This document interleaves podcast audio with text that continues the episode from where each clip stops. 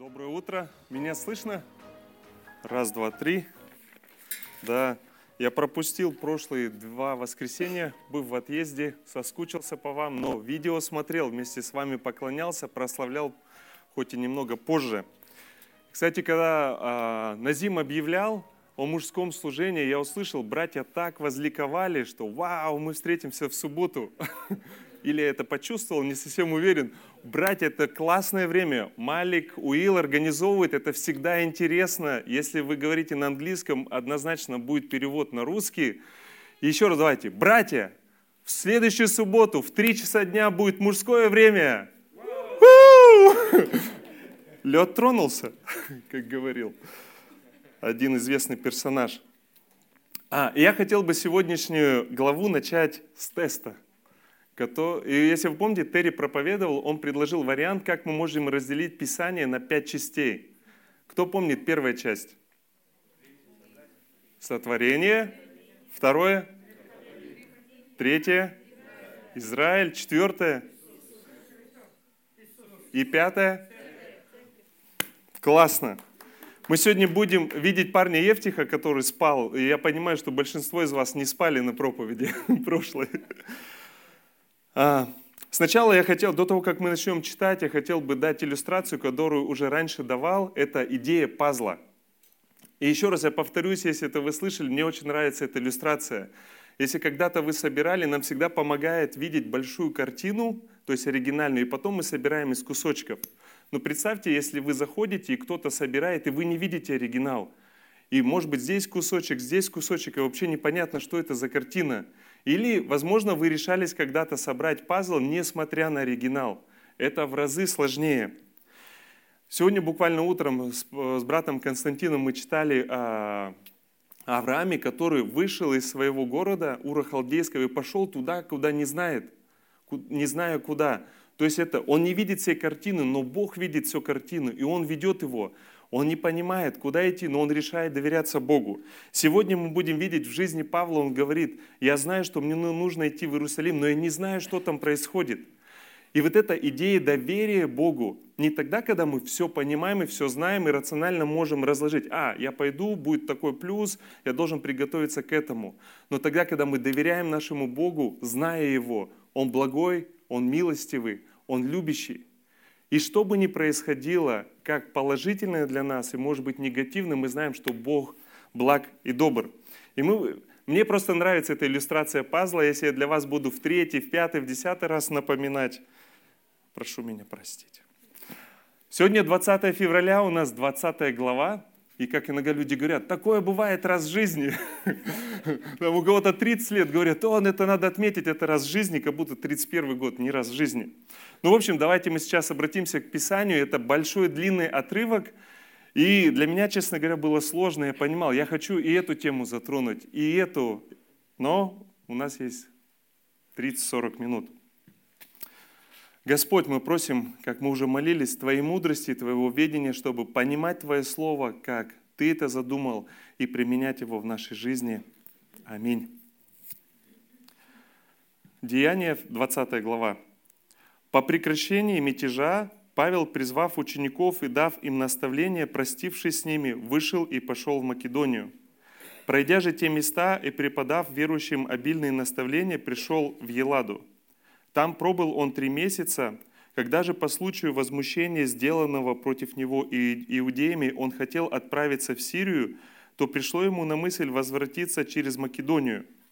Его сопровождали до Асии Сосипатор, Пиров, Вериянин, и из фессалокинийцев Аристарх и Секунд, и Гаи Дервянин, и Тимофей, и осийцы Тихик и Трофим, они, подойдя вперед, ожидали нас в. А мы после дней э, пресночных отплыли из Филипп, и дней пять пробыли, прибыли к ним в Труаду, где пробыли семь дней. В первый же день недели, когда ученики собрались для преломления хлеба, Павел, намереваясь отправиться в следующий день, беседовал с ними и продолжал слово до полуночи. В горнице, где мы собрались, было довольно светильников – во время продолжительной беседы Павловой один юношем именем Евтих, сидевший на окне, погрузился в глубокий сон и, пошатнувшись, сонный упал вниз третьего жилья и поднят мертвым. Павел, сойдя, пал на него и, обняв его, сказал, «Не тревожьтесь, ибо душа его в нем». Взойдя же и преломив хлеб и вкусив, беседовал довольно даже до рассвета, и потом вышел. Между тем отрока привели живого и немало утешились. Мы перешли вперед на корабль и поплыли в Ас, чтобы взять оттуда Павла, ибо он так приказал нам, намереваясь, намереваясь сам идти пешком. Когда же он сошелся с нами в Асе, то, взяв его, мы прибыли в Метелину. И отплыв оттуда, в следующий день мы остановились против Хиоса, и на другой день пристали к Самосу, и, побывав в Трагилии, в следующий день прибыли в Мелит. Ибо Павлу рассудилось миновать Ефес, чтобы не замедлить ему в Асии, потому что он поспешал, если можно, в день Пятидесятницы быть в Иерусалиме. Из Мелита же, послав в Ефес, он призвал пресвитеров церкви. И когда же они пришли к нему, он сказал им, «Вы знаете, как я с первого дня, в который пришел в Асию, все время был с вами, работая Господу за всяким смиренномудрием и многими слезами среди искушений, приключавшихся мне по злоумышлению иудеев. Как я не пропускал ничего полезного, о чем вам не проповедовал бы и чему не учил бы, все, все всенародно и по домам, возвещая иудеям, Илиин и Елинам покаяние пред Богом – и веру в Господа нашего Иисуса Христа. И вот ныне я по влечению Духа иду в Иерусалим, не зная, что там встретиться со мною. Только Дух Святой по всем городам свидетельствует, говоря, что узы и скорби ждут меня. Но я ни на что не взираю и не дорожу своей жизнью, только бы с радостью совершать поприще мое и служение, которое я принял от Господа Иисуса, проповедовать Евангелие благодати Божией. И ныне вот я знаю, что уже не увидите лица моего все вы, между которыми ходил я, проповедуя Царствие Божие. Посему свидетельствую вам в нынешний день, что чист я от крови всех, ибо я не упускал возвещать вам всю волю Божию. Итак, внимайте себе и всему стаду, в котором Дух Святой поставил вас блюстителями, пасти церковь Господа и Бога, которую Он приобрел себе кровью Своею. Ибо я знаю, что по отшествии моем – войдут к вам лютые волки, не щадящие стада, и из вас самих восстанут люди, которые будут говорить превратно, дабы увлечь учеников за собою. Посему бодрствуйте, памятуя, что я три года, день и ночь, непрестанно со слезами учил каждого из вас. И ныне предаю вас, братья, Богу и Слово благодати Его, могущему назидать вас более и дать вам наследие со всеми освященными. Ни серебра, ни золота, ни одежды я ни от кого не пожелал – Сами знаете, что нуждам моим и нуждам бывшим при мне послужили руки Моисии. Во всем показал я вам, что так трудясь, надобно поддерживать слабых и памятовать слова Господа Иисуса, ибо Он сам сказал, «Блажение давать, нежели принимать». Сказав это, Он преклонил колени свои и со всеми ими помолился. Тогда немалый плач был у всех, и, падая на выю Павла, целовали его скорбя особенно от сказанного им слова, что они уже не увидят лица его, и провожали его до корабля. Вот такой отрывок.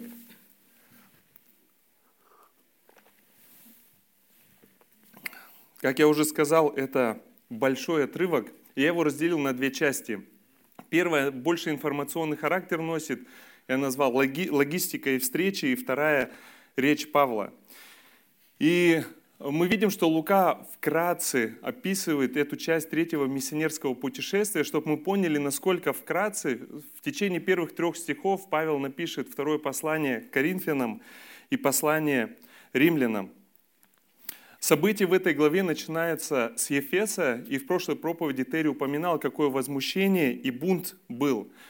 И чтобы больше понять, насколько это опасно, во 2 Коринфянам 1 глава с 8 а, по 10 стих Павел описывает, как они переживали время этого бунта.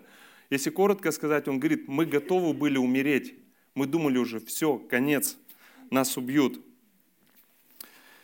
И давайте мы взглянем на карту. А, пожалуйста, слайд с картой.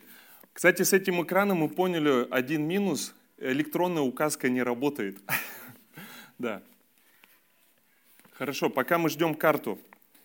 А, как я сказал, это третья часть э, миссионерского путешествия, и Павел, а, он планирует э, как раз движение с Ефеса, и планы Павла на самом деле несколько раз меняются. А, в конце послания, первого послания Коринфянам Павел пишет, «Из Ефеса я пойду через Фессалонику к вам в Коринф». В начале 2 Коринфянам 1 главы он пишет, «А, мы пойдем в Фессалонику через Коринф». То есть он планировал с Мелита, а, когда карта появится, можно будет показать, из Мелита пойдем в Коринф по морю, поднимемся в Фессалонику, вернемся обратно в Коринф и потом отплывем в Сирию. И мы видим, что у, планы, у Павла появляются планы, которые меняются, и это нормально. Мы много видим а, примеров водительства Духа Божьего или решения, которые принимают люди, и это нормально. Мы видим, как Дух Святой ведет. Более того, в третьем стихе мы будем видеть, что план Павла из Коринфа уплыть напрямую в Сирию, но этот план тоже меняется благодаря трудностям и мятежу. Он предполагал, что его хотят убить, и он возвращается длинной той же дорогой, как и пришел а, через церкви. И сейчас, э, раз у нас карта не работает, пожалуйста, слайд. Одна из целей третьего миссионерского путешествия. Мы можем видеть это благовестие, ученичество и наставничество, сбор помощи от всех общин для верующих Иудеи и прощание с верующими лидерами церкви. Классно этот слайд есть у нас. Конкретно в этой главе мы не видим, а, что Павел где-то благовествует.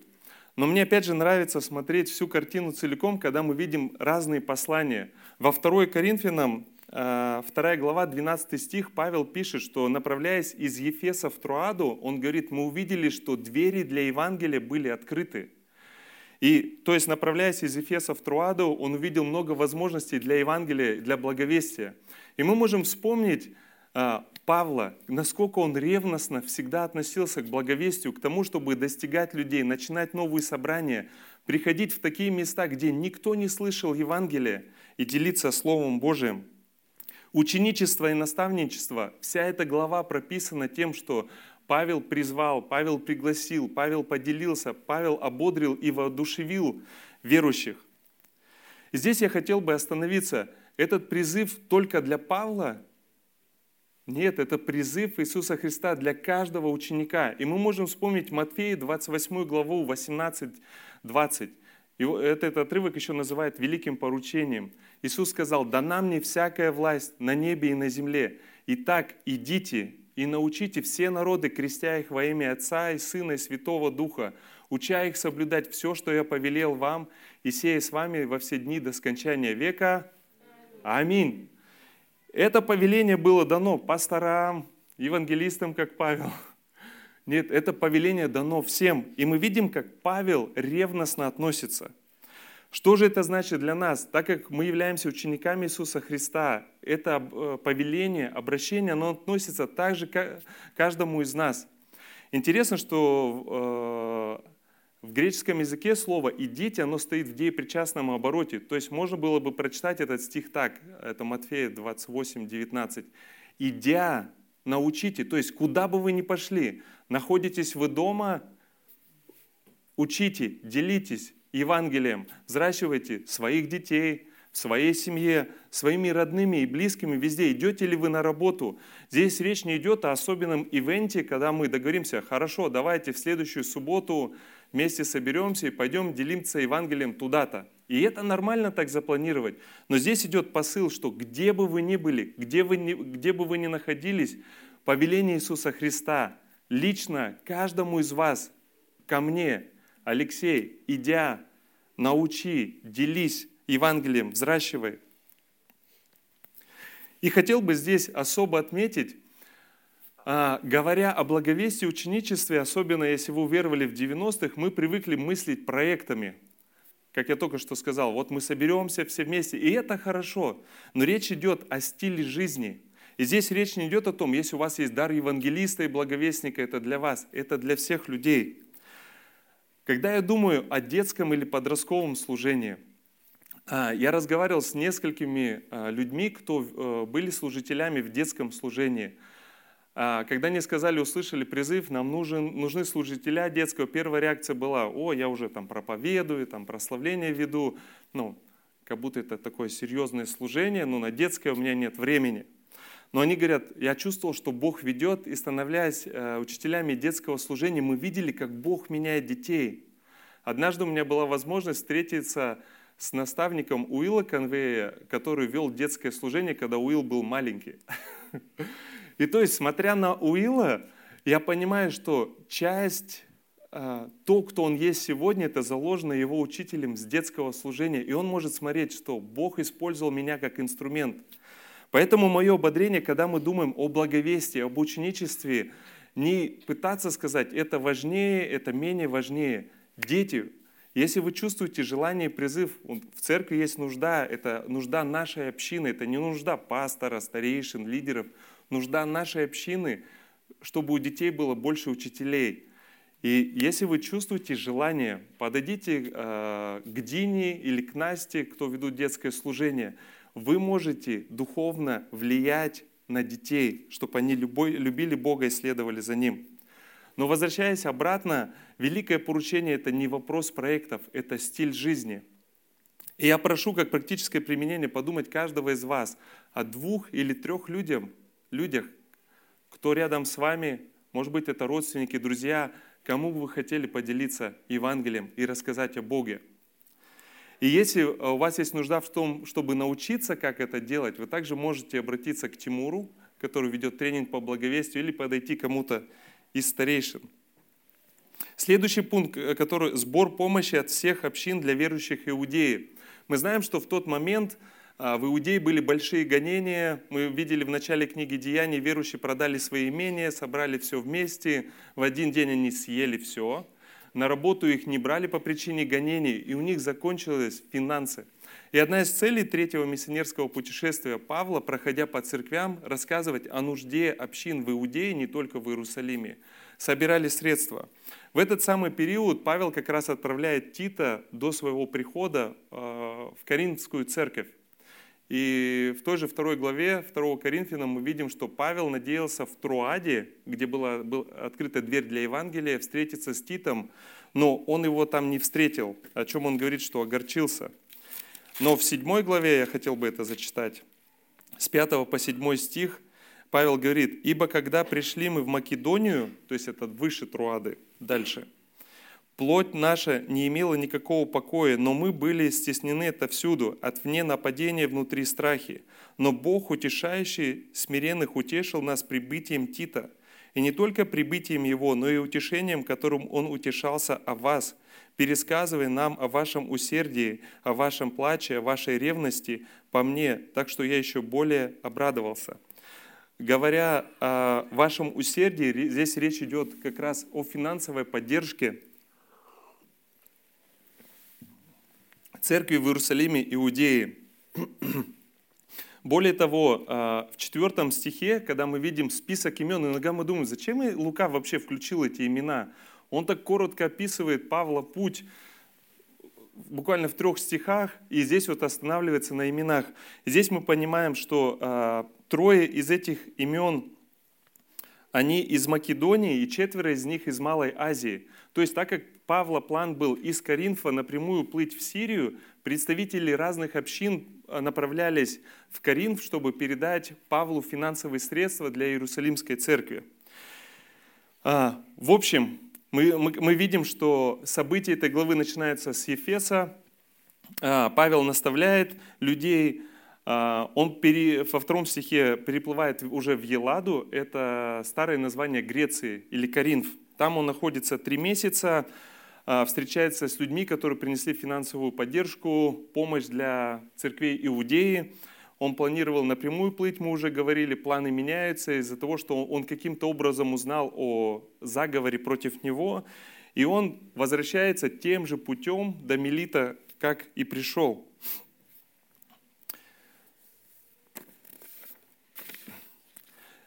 Давайте дальше двинемся. А, с 7 по 12 стих мы видим, что Павел приходит в Труаду. А, и тоже я когда читал, я думаю, почему Лука включил этот отрывок? И вообще здесь много, как я уже назвал, это логистика встречи. Очень быстро пошел туда, пришел оттуда, пришли эти люди, а, ушли люди.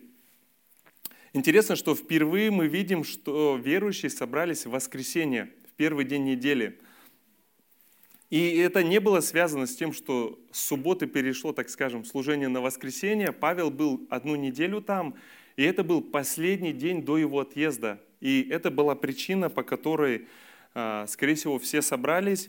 И, в общем, а, вечером они сидят, Павел преподает какое-то учение. Мы не знаем точно, о чем Павел там говорит, но, скорее всего, что-то похожее, что мы будем читать из речи Павла с 18 по 38, 38 стих – и так как было уже поздно, фактор ночи, горящие свечи, поглощающие кислород, плюс много-много людей в комнате, в общем, вся атмосфера навеивает на сон.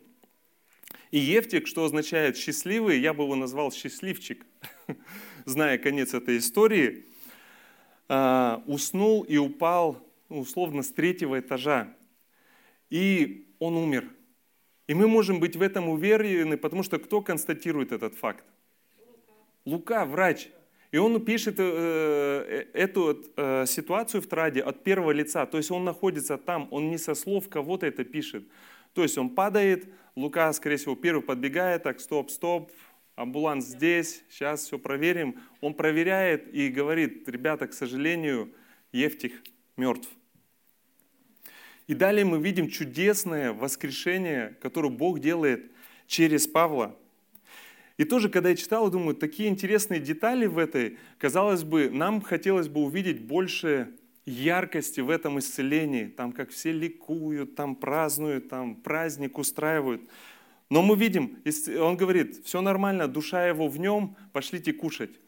И в конце а, обычно проповеди, учения подавалась еда. И мы видим, что никакого регламента, они как азиаты, мы с вами собрались, никто не знает, когда закончится.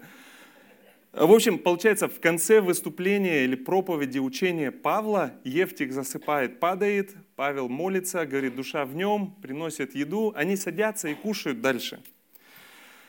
Читая этот момент, я начал думать, а, насколько сегодня некоторые проповедники любят помпезность и яркость.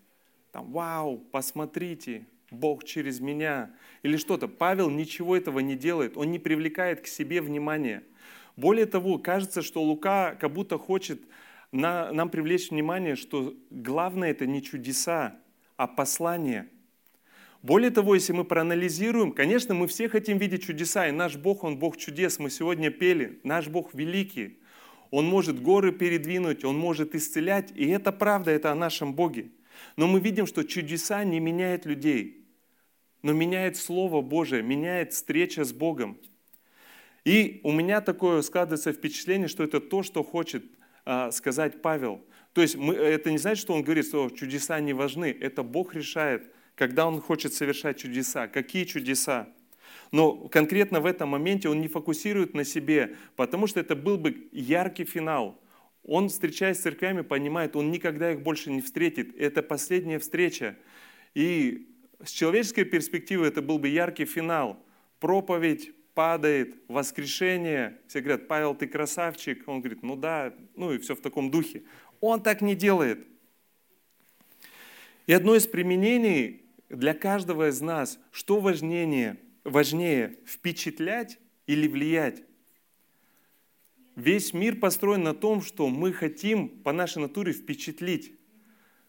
Хотим научиться на коньках, что когда мы все пойдем на лед, я так прокачусь и скажут, вау. Ну, обо мне так вы не скажете, я уверен. да. Науча, учась чему-то, там, музыкальные инструменты, каким-то навыкам, это у нас вот часть греховной натуры. Мы хотим впечатлить людей, чтобы они увидели, сказали, вау, никогда такого не видел, ты молодец, ты красавчик. Но я хотел бы прям прочитать то, что я записал для себя, что наше послание – это Евангелие, Господа нашего Иисуса Христа, распятого и воскресшего к нашему оправданию. Это и есть радостная весть, которая влияет и изменяет людей. И мы видим, Павел здесь не фокусирует еще раз на себе. Он дальше садится кушать, они кушают, утром разъезжаются, и все довольны, что Евтих, счастливчик, тоже возвращается домой. И здесь хотел э, как раз э, сказать, что у нас есть большое желание, как у церкви, чтобы была возможность делиться свидетельствами. Если у вас есть какое-то свидетельство о том, что Бог делает, подойдите, пожалуйста, к одному из старейшин, мы хотим записывать это, чтобы на воскресных служениях можно было слышать свидетельство. Поэтому это очень здорово, это один из способов, как мы можем прославлять Бога, не фокусировать на себе, но прославлять Его за то, что Он делает. Далее с 13 по 17 стих здесь э, много логистики. Поехали, как я сказал, туда, оттуда. В общем, в конечном итоге они добираются в Мелит, и Павел приглашает пресвитеров из Ефеса. Он объясняет, почему он не пошел туда. Ефес от Мелита 48 километров. И мы тоже должны подумать, что люди были готовы пойти пешком, чтобы увидеться с Павлом. И они уже понимали, что это последняя возможность увидеться с ним. Дальше мы переходим а, ко второй части а, нашей главы, которую я назвал «Речь Павла». И мне кажется, будет чуть-чуть жарко. А, пожалуйста, слайд. Я надеюсь, будет работать. У нас есть слайды или слайдов нету? Просто чтобы не знать. Колю нам покажите, пожалуйста. О, вот он. Да, мне приходится, может быть, полубоком или как-то поворачиваться. Прошу прощения, если спиной буду. Это еще одна иллюстрация. Мне нравится иллюстрация, если вы меня знаете. А, получается, в 16 веке это был один из первых ученых, плюс он был священником католической церкви, он выдвинул теорию, что не вокруг Земли вращаются планеты, а вокруг Солнца. Я хотел бы, э, говоря об этой иллюстрации, э, представить, что Земля – это мы люди, Солнце – это Бог. То есть долгое время люди думали, что Земля – это центр условной там, Вселенной, вокруг Земли все вращается. И позже Галилео Галилей поддерживал его и развивал идею, за что его заставили отречься от его убеждений. Джордано Бруно вообще был сожжен как еретик. И просто немного о скоростях. Мы знаем на сегодняшний день, что Солнце – это центр Солнечной системы, и в том числе и Земля, мы вращаемся. Так вот, Википедия помогла мне, что скорость Земли на экваторе 1700 км в час вокруг своей оси. Прямо сейчас в Астане это чуть меньше, примерно 1100 км в час. Мы вращаемся прямо сейчас. По орбите мы двигаемся с вами 30 км в секунду. 30, 60, 90. Это 108 тысяч километров в час. И когда я вот это посмотрел, у меня вырвалось, я себе записал, слава Богу за гравитацию. Если даже сложно представить, если бы сейчас все остановилось, что бы произошло. Ну, в общем, вернемся к Николаю, Галилею и Джордана Бруно. Они доказывали, то есть весь мир был убежден, что Земля – это центр Вселенной. И это часть нашей греховной человеческой натуры. Мы так или иначе хотим, чтобы вокруг нас все крутилось. Все обстоятельства, и в том числе и Бог. Если мы проанализируем большинство наших молитв, они будут так или иначе отражать, что я в центре, а Бог, ты вокруг меня вращаешься. Но нам важно помнить, и Павел отражает, если использовать эту иллюстрацию, что я доверяю Богу, я не вижу всю эту картину, Он видит, потому что Он центр Вселенной, не я. Мы будем читать высказывания Павла, где он очень остро высказывается. И вторую часть, э, ну вот как речь Павла, мы могли, ну я хотел бы, чтобы мы разделили на три части или подчасти. Это прошлое, настоящее и наставление на будущее. Если как раз мы посмотрим на высказывание Павла с 18 по 21 стих, он, вспоминая прошлое, он говорит, я не упускал возможности, я приходил, я говорил, я трудился, даже были гонения, было трудно, все народные говорил, по домам говорил – возвещая иудеям и илинам покаяние пред Богом и веру в Господа нашего Иисуса Христа. Мы видим в этом вновь сердце и просто страсть, желание Павла достичь Евангелия, дать возможность каждому человеку соприкоснуться с Евангелием, приходя в новые места. И сейчас я хотел бы, чтобы вы на буквально 30 секунд задумались и вспомнили, как Бог вас привел к себе, кто были те люди, которые каким-то образом вам свидетельствовали, может быть, обстоятельства в вашей жизни. И как бы вы могли то событие определить одним словом или одной фразой? Сейчас слух. Я скажу чудо. Ра- громче можно. Радость. Семья. Принятие. Принятие. Шаг веры. Еще одно. Что? Благодарность. И мы можем продолжать, продолжать. Как Бог использовал Павла в жизни многих людей, и Евангелие дошло до наших дней, сегодня и сейчас. Кто-то нам рассказал, кто-то инициировал, может быть, мы его отталкивали, но все равно люди показывали, продолжали показывать любовь Божию. И это призыв, мы уже говорили о великом поручении, дать возможности людям вокруг нас соприкоснуться с Евангелием. Говоря о настоящем и будущем, я хотел бы вот немного скомбинировать эти два отрывка. Говоря о прошлом, если вот только что, можно одним предложением суммировать то, что Павел сказал, что Иисус – это Евангелие, это центр жизни Павла и каждого последователя Иисуса Христа. Говоря о будущем, Павел здесь как будто опять подчеркивает идею пазла – и вот ныне я по влечению Духа, 22 стих, иду в Иерусалим, не зная, что там встретится со мною. Только Дух Святой по всем городам свидетельствует, говоря, что узы и скорби ждут меня. Но я ни на что не взираю, не дорожу своей жизнью. Ну и так далее. Павел не знает точно, что его ожидает, но информация со всех фронтов приходит достаточно неободряющая, негативная с человеческой перспективы. И мы уже видели до этого, были случаи, когда Павла хотели схватить, он бежал сам.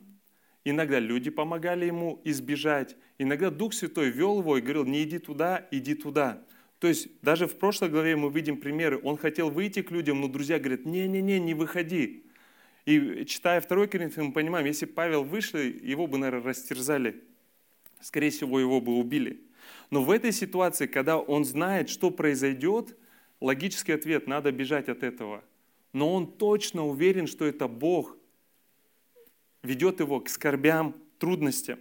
Более того, вспоминая 9 главу 15-16 стих, когда Бог посылает Ананию э, к Давиду, он говорит, этот человек будет проповедовать перед народами и царями, и он увидит, сколько он пострадает за меня.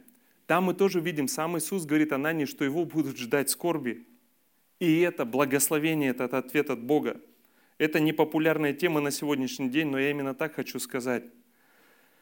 В 19 главе, как мы говорили, его чуть не убили, несколько раз избивали, иногда выкидывали просто за город, думая, что он мертвый. Но он вставал и шел. Идя в Иерусалим и дальше, мы будем читать следующую главу, мы увидим, сколько трудностей и скорбей будет ждать.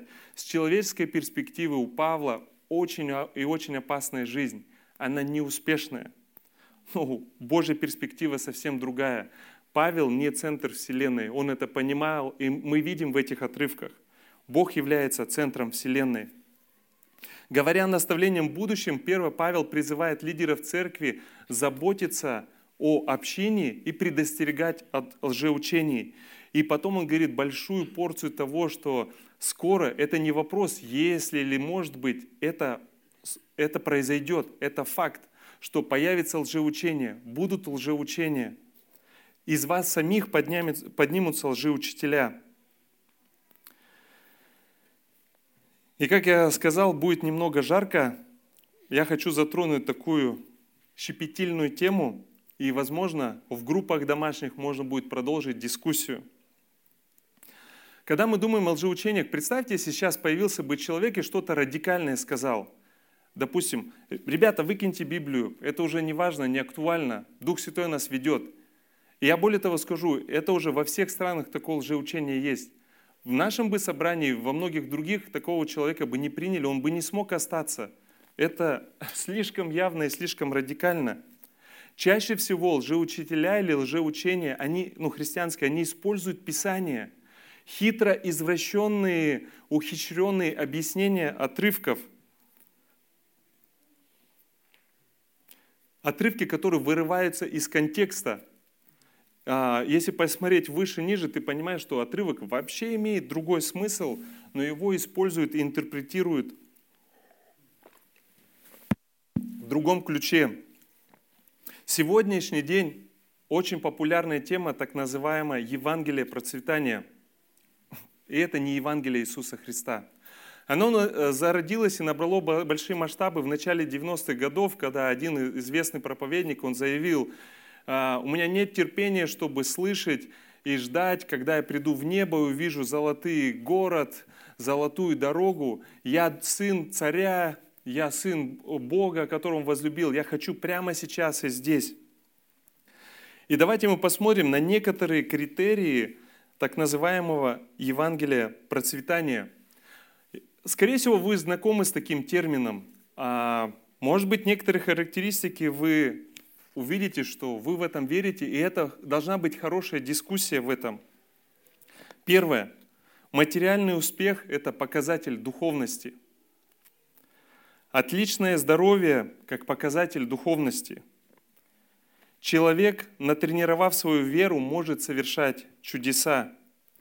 Идея провозглашения отрывков Библии для достижения личных целей. Страдание – это отсутствие веры или грех. Если мы здесь остановимся, на первый взгляд вроде звучит неплохо, Потому что проповедники Евангелия процветания, они используют Писание, они показывают отрывки, опять же, вырванные из контекста и объясняют, что это должно быть вот так и вот так.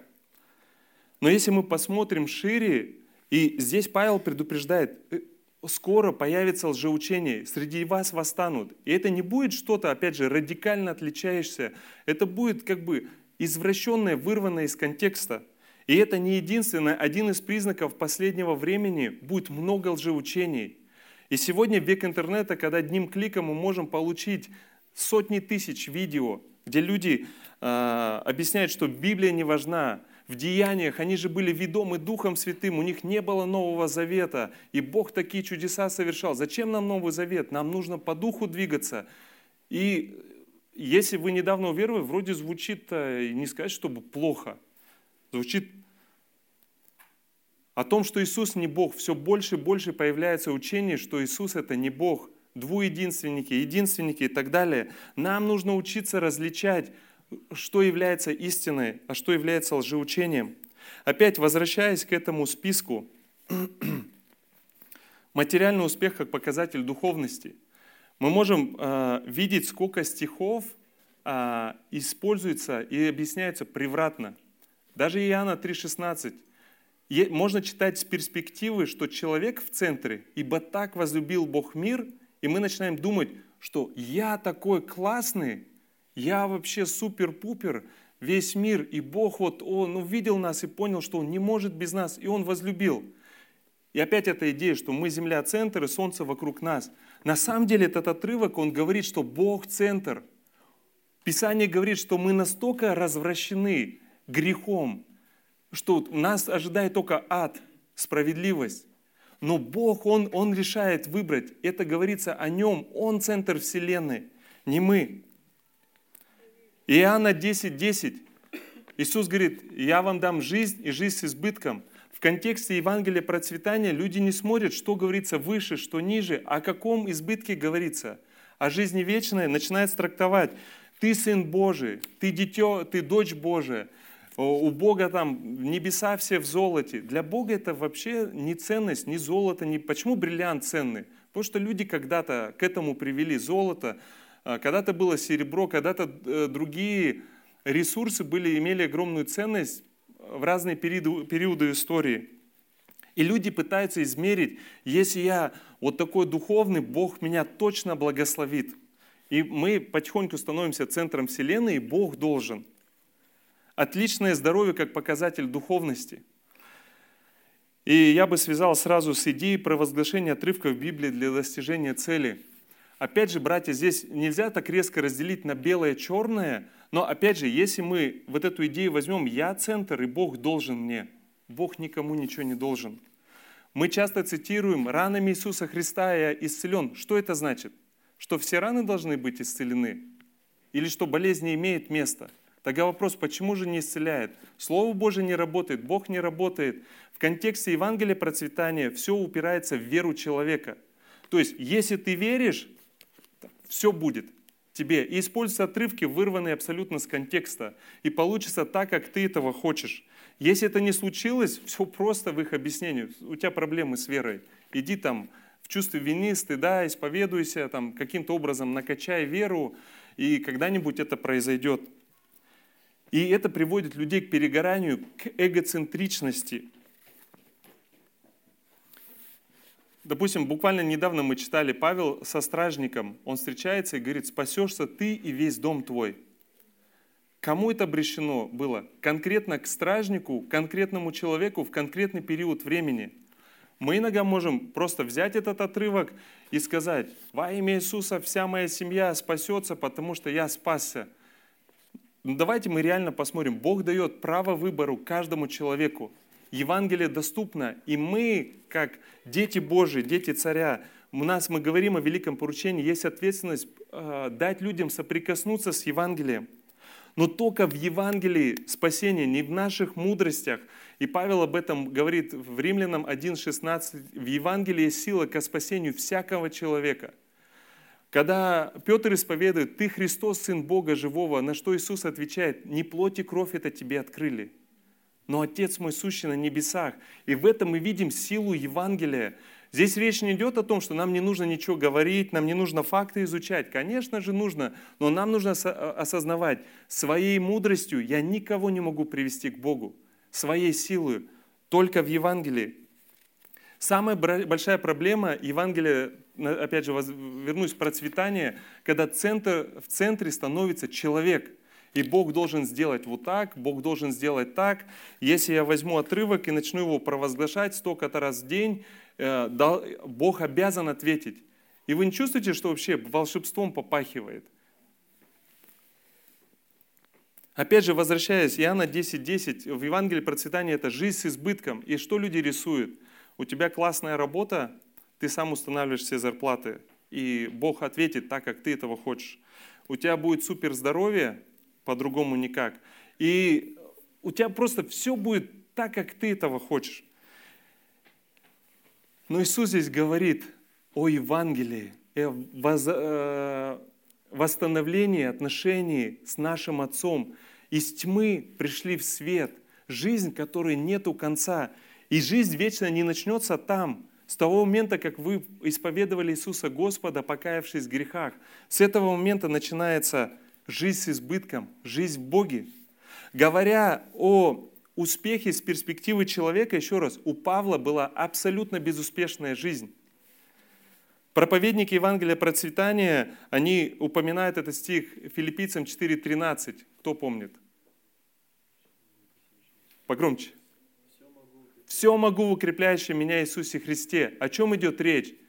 Бог дал мне всю силу, Он мне дал, и я все могу. Могу подойти, возложить руки, будет исцелен. Не возложу, не будет. И все в таком контексте – но ну, давайте прочитаем несколько отрывков дальше. Павел говорит, я был в гонениях, я был в стеснениях, я терпел голод, я был и в избытке, и в недостатке, и я научился быть благодарным Богу в любых обстоятельствах. Вот контекст этого отрывка – и дальше он говорит, я все могу в укрепляющем меня Иисусе Христе. Я могу быть благодарным Богу в любых обстоятельствах. Я не остановлюсь в проповеди Евангелия, независимо ни от чего. Я буду продолжать это делать, потому что я все могу в укрепляющем меня Иисусе Христе. Спасибо за аминь. Если мы подытожим, о чем мы уже говорим, две большие проблемы в Евангелии процветания и проповедников в YouTube очень много – Сосредоточенность на видимом, а не на невидимом. То есть здесь и сейчас. В центре Евангелия процветания стоит человек, а не Бог. И, как я уже упоминал выше, эта концепция приводит к чувству вины и стыда. Пример. Болеет человек. Ему говорят, если ты поверишь, Бог даст исцеление. Если ты не веришь, о, если у тебя нет исцеления, ты не веришь. И человек с чувством вины, вот я такой вот э, плохой, я, оказывается, не верю. А давайте мы посмотрим, когда Бог исцелял людей. когда кто-то верил, что Бог может. Мы читаем, он говорит, поверь, вот, принесли расслабленно, через крышу он посмотрел на них э, и говорит, по вере. Когда кто-то верил, что Бог даст исцеление. И оба этих примеров очень мало в Писании. Чаще всего Бог совершает чудеса, когда никто не верит. И Он совершает, потому что Он центр Вселенной, не мы. И здесь нету призыва, что нам не нужно верить, но мы должны понять, Он центр, а не мы. И я тогда задавал вопрос вот тем ребятам, которые э, практикуют вот Евангелие процветания. Я, я долгое время в очках ходил. И был некоторое влияние, э, время под влиянием этого, два года не одевал очки, как бы демонстрируя свою веру, что Бог должен меня исцелить, не видя на улице других, не здороваясь, обижались на меня и так далее, дискомфортно. И потом я пришел им и сказал, ребята, если по этой концепции у меня не хватает веры, а вот вы такие умные, вот такие духовные, если у вас есть вера, ну исцелите меня, я буду счастлив. На это был простой ответ, не-не-не, тебе нужно разобраться со своей верой. Опять же, давайте мы э, вернемся к Павлу. Посмотря на жизнь Павла, сам Иисус говорит, ему много придется пострадать. Это часть нашей жизни, хотим мы этого или нет. Позже Павел наставляет учеников, что многими страданиями нам придется войти в Царствие Божие. Посмотря конкретно на жизнь Павла, мы можем видеть страдания, трудности, даже болезни Бог допускает – это, это часть этого греховного и падшего мира. И здесь э, э, можно было еще много-много говорить. Если бы на месте Павла был представитель Евангелия процветания, как бы он воспринял эту идею, э, что его в Иерусалиме ждет скорби? Они начали бы дьявола изгонять, противостоять сатане, провозглашать, что этого с ними не произойдет и этого не будет. Но Павел так не делал. Он знал, ждут скорби. Мы будем читать, он несколько раз э, не погиб, он ночь и день пробыл в воде а, и так далее. В конечном итоге он будет казнен позорной смертью. Но мы видим, как он везде нес Евангелие. А, после кораблекрушения, оказавшись на берегу, он не занимается самобичеванием и жалостью, он идет, собирает хворост и служит другим, делая огонь. Мы читаем послание филиппийцам, он находится в тюрьме, все пишут, ай-яй-яй, как грустно, что ты в тюрьме. Он говорит, Бог использует это время. В конце послания филиппийцам он передает приветы от верующих, которые там уверовали. В конечном итоге мы видим, что он будет перед императором благодаря этих трудностях. Бог видит вот эту картину целиком. И то, что он хочет, чтобы мы доверяли, принимая как трудности, так и позитивное – Павел является примером, центром которого, центром которого был Бог. И при этом, понимаем, Павел не был идеален. Он был, как мы с вами, из плоти и крови. Недостаточно времени, но, может быть, когда-то будет возможность посвятить именно характеру Павла. И мы видим от первого дня, как он меняется. Это человек, который был ориентирован на цель, и иногда он шел по головам. Но мы видим а, к концу его жизни, он меняется очень сильно он становится более заботливым и нежным по отношению к людям. Да, я уже, как э, в прошлый раз Терри подметил, если люди смотрят на часы, значит время заканчивать. Я заметил. Смотрите, последние слова Павла, о чем они? Вот он знает, все, мы больше не увидимся, любимые люди. И здесь э, должна быть какая-то мотивационная проповедь, но он говорит о финансах, о деньгах. И это может быть тоже странно. Он заканчивает, последняя его фраза, он говорит, как Иисус говорил, блажение давать, нежели принимать. Хотя ни в одном Евангелии вы не найдете этого высказывания, это устный, э, так скажем, пересказ этой фразы, которая, можно сказать, так стала крылатой. И если посмотреть вот как раз 32 по 35 стих, эти три стиха, о чем говорит Павел, и постараться суммировать. В 32-м он говорит пожелание. «И ныне предаю вас, братья, Богу и Слову благодати Его». Богу и Слову благодати Его. То есть призыв «живите в Боге, пребывайте в Нем, живите в благодати, живите в Евангелии». Евангелие – это не то, что нужно потерянным людям, неверующим. Нам, верующим, нужно Евангелие каждый день напоминать, что я грешник. По определению мое место в аду, но Он решил – Он возлюбил, Он явил себя, и Он спас. И нам важно напоминать это Евангелие каждый день, чтобы из позиции поклонения Богу, что Бог центр, нам не переходить в позицию, что я центр, и все должно быть, как я это вижу. И если попытаться э, объединить вот этот призыв Павла быть в Боге и в благодати, и он заканчивает блажение давать, нежели принимать, я хотел бы поделиться высказыванием Тимоти Келлера э, в одном из своих интервью, которое он назвал «Целительной силой даяния и скрытой сила алчности». Он так постарался объединить, у нас слайд, кстати, есть, э, эти два стиха, 32 и 35 веруйте в Евангелие и живите радикально щедрой жизнью. Или можно по-другому перефразировать. Если вы люди, обладающие духовным наследием, вы будете принципиально щедрыми, распоряжаясь вашими земными ресурсами. И Павел это демонстрировал такую жизнь. Вчера у нас было собрание членов церкви Шанрак, мы смотрели, что Бог делает, мы смотрели бюджеты. Слава Богу, что мы как семья, мы функционируем – и финансы – это часть того, как мы показываем доверие Богу. В заключение, ну, самое большое применение, мы говорили о том, что великое поручение – это для каждого из нас, для каждого ученика Иисуса Христа. Но если взять только одно, о чем бы я хотел, чтобы я помнил и вы, что, чтобы нам жить Евангелием, чтобы нам жить в Слове благодати, чтобы нам жить в Иисусе Христе, чтобы нам не быть центром Вселенной, что Бог должен сделать все так, как я это хочу, как я это вижу. Но что Бог – это центр. Бог – это центр. Если Он посылает трудности в моей жизни, на прошлой неделе я разорвал руку вот отсюда до сюда. А, и мне зашивали, слава Богу, швы сняли – Опять же, некоторые друзья, так скажем, которые насмотрелись вот этой концепции, они мне высылали такие стихи, и я благодарен, они как бы показывают искреннее желание, чтобы у меня было все хорошо, но это было во имя Иисуса прямо сейчас у тебя все срастается, заживает. А, ну, у нас есть физиология. Может ли Бог совершить? Конечно. Говоря о доверии, что Бог может все. Но есть физиология, нужно зашить, чтобы там срослось и так далее. То есть, э, чтобы нам не, при, э, не делать из Бога Санта-Клауса, который должен все сделать так, как нам этого хочется. Как я уже сказал, это непростая, возможно, горячая дискуссия для многих из нас.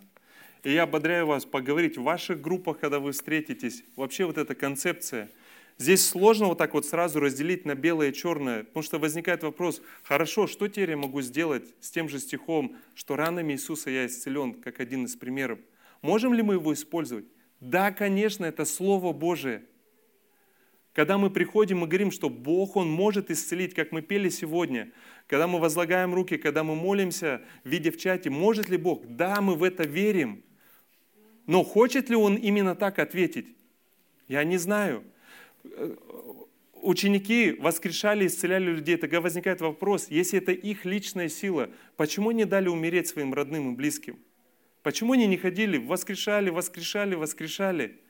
Потому что мы понимаем, Бог центр, и молясь за людей, у них приходило понимание от Бога, что Бог хочет.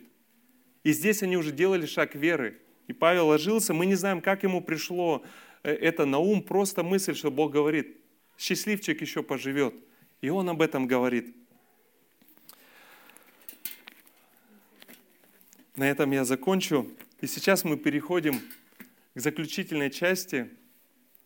А, я это говорю почти каждый раз, но мне это реально нравится, что это уже как традиция, культура собрания Шанарак, что у нас заканчивается богослужение вечерей, где мы вспоминаем о том, что Бог сделал, и это и есть Евангелие – из Его любви, из того, кто Он есть. Он являет свою любовь.